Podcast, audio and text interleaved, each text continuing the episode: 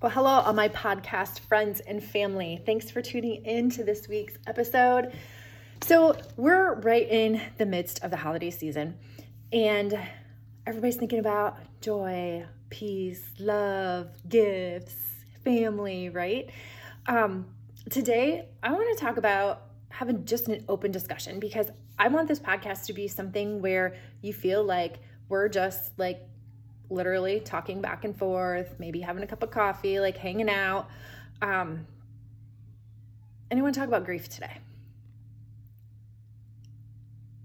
Because whether or not this applies to you right now, at some point in time, it's going to apply to you in your life because we're all going to lose people that we love. Um, so bookmark this for when you need it, or if it resonates with you right now, awesome. Please share it. Please let me know. But I just literally have like just talking points because, you know, grief never really ends, right? Like we heal, but it's always there.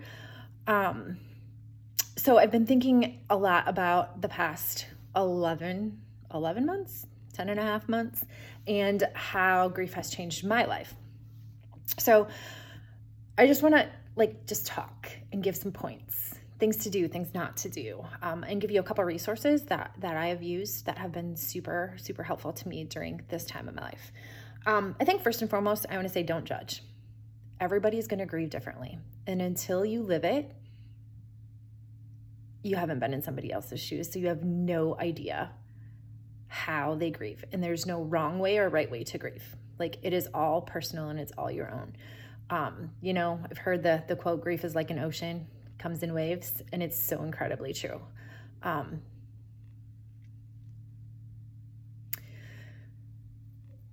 yeah, sometimes it just it hits you out of the blue. And as I'm recording this, of course, I'm looking at a picture of my dad and I because it sits here at my desk where I'm I'm talking to you guys. Um, and and those waves those waves of emotion do come and go, you know, in and out. Um, and yeah, just don't judge. We should just not judge already, like the Bible says, right? Like let God do the judging. Let let that all be in his hands and not ours. We have we have no idea what people go through, what what you don't see on people's highlight reels. Um, so just be kind. Just a reminder to be kind. Um, I've heard this said a couple times in the last 10 ish months, and I just want to squash it. um, the statement of, you'll be okay after a while.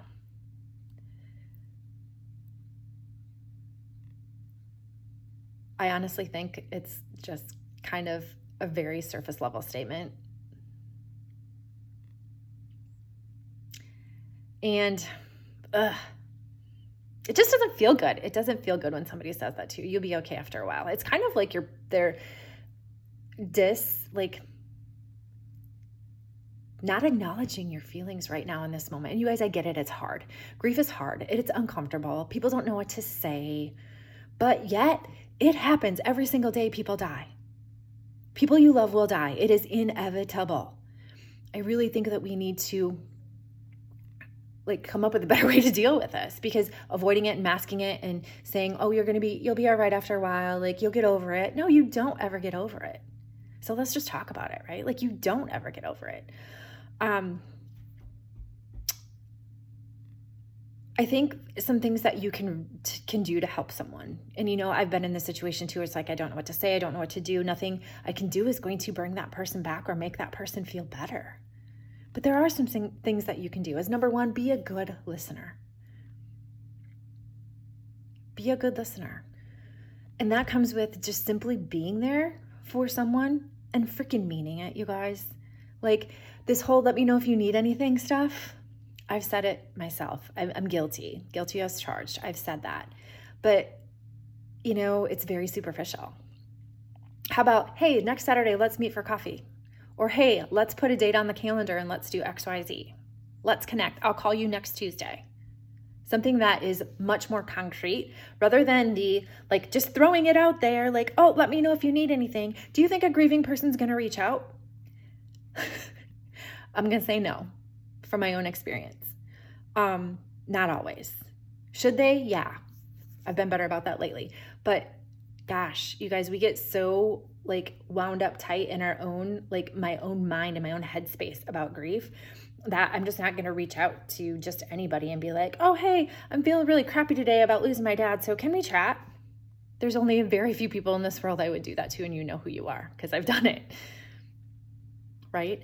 But stay connected to those people. A simple like I can't tell you like how much a simple call or a simple text from somebody out of the blue, just say, Hey, I was just thinking about you, how much that means.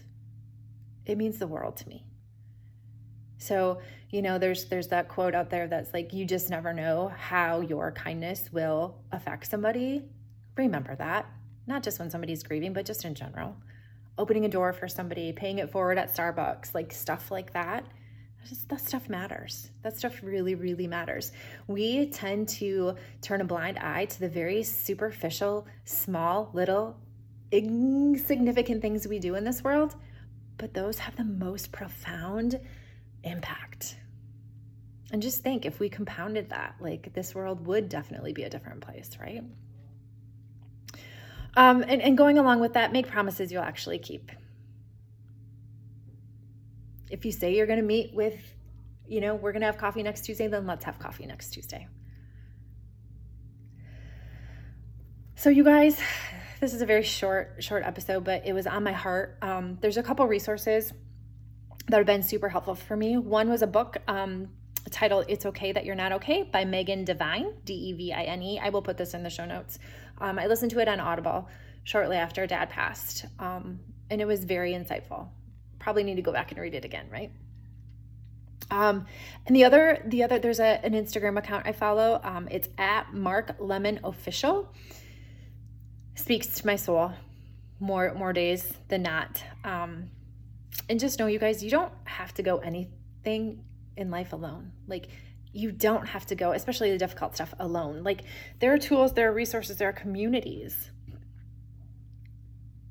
I'm so very thankful for my faith and the very few good friends I do have in my life that have carried me through this last 10 and a half months and been able to help me carry the rest of my family through these sometimes dark days.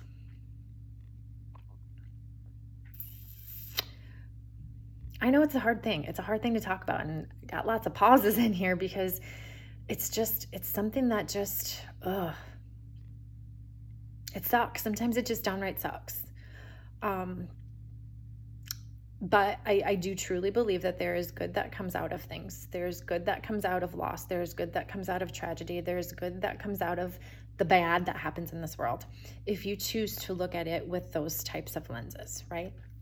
Could be the victim or the victor every single time, I will tell you. Um, so, has this past 10 and a half months been easy? Not on your life. Is it worth it? Yeah, every single day. Because I know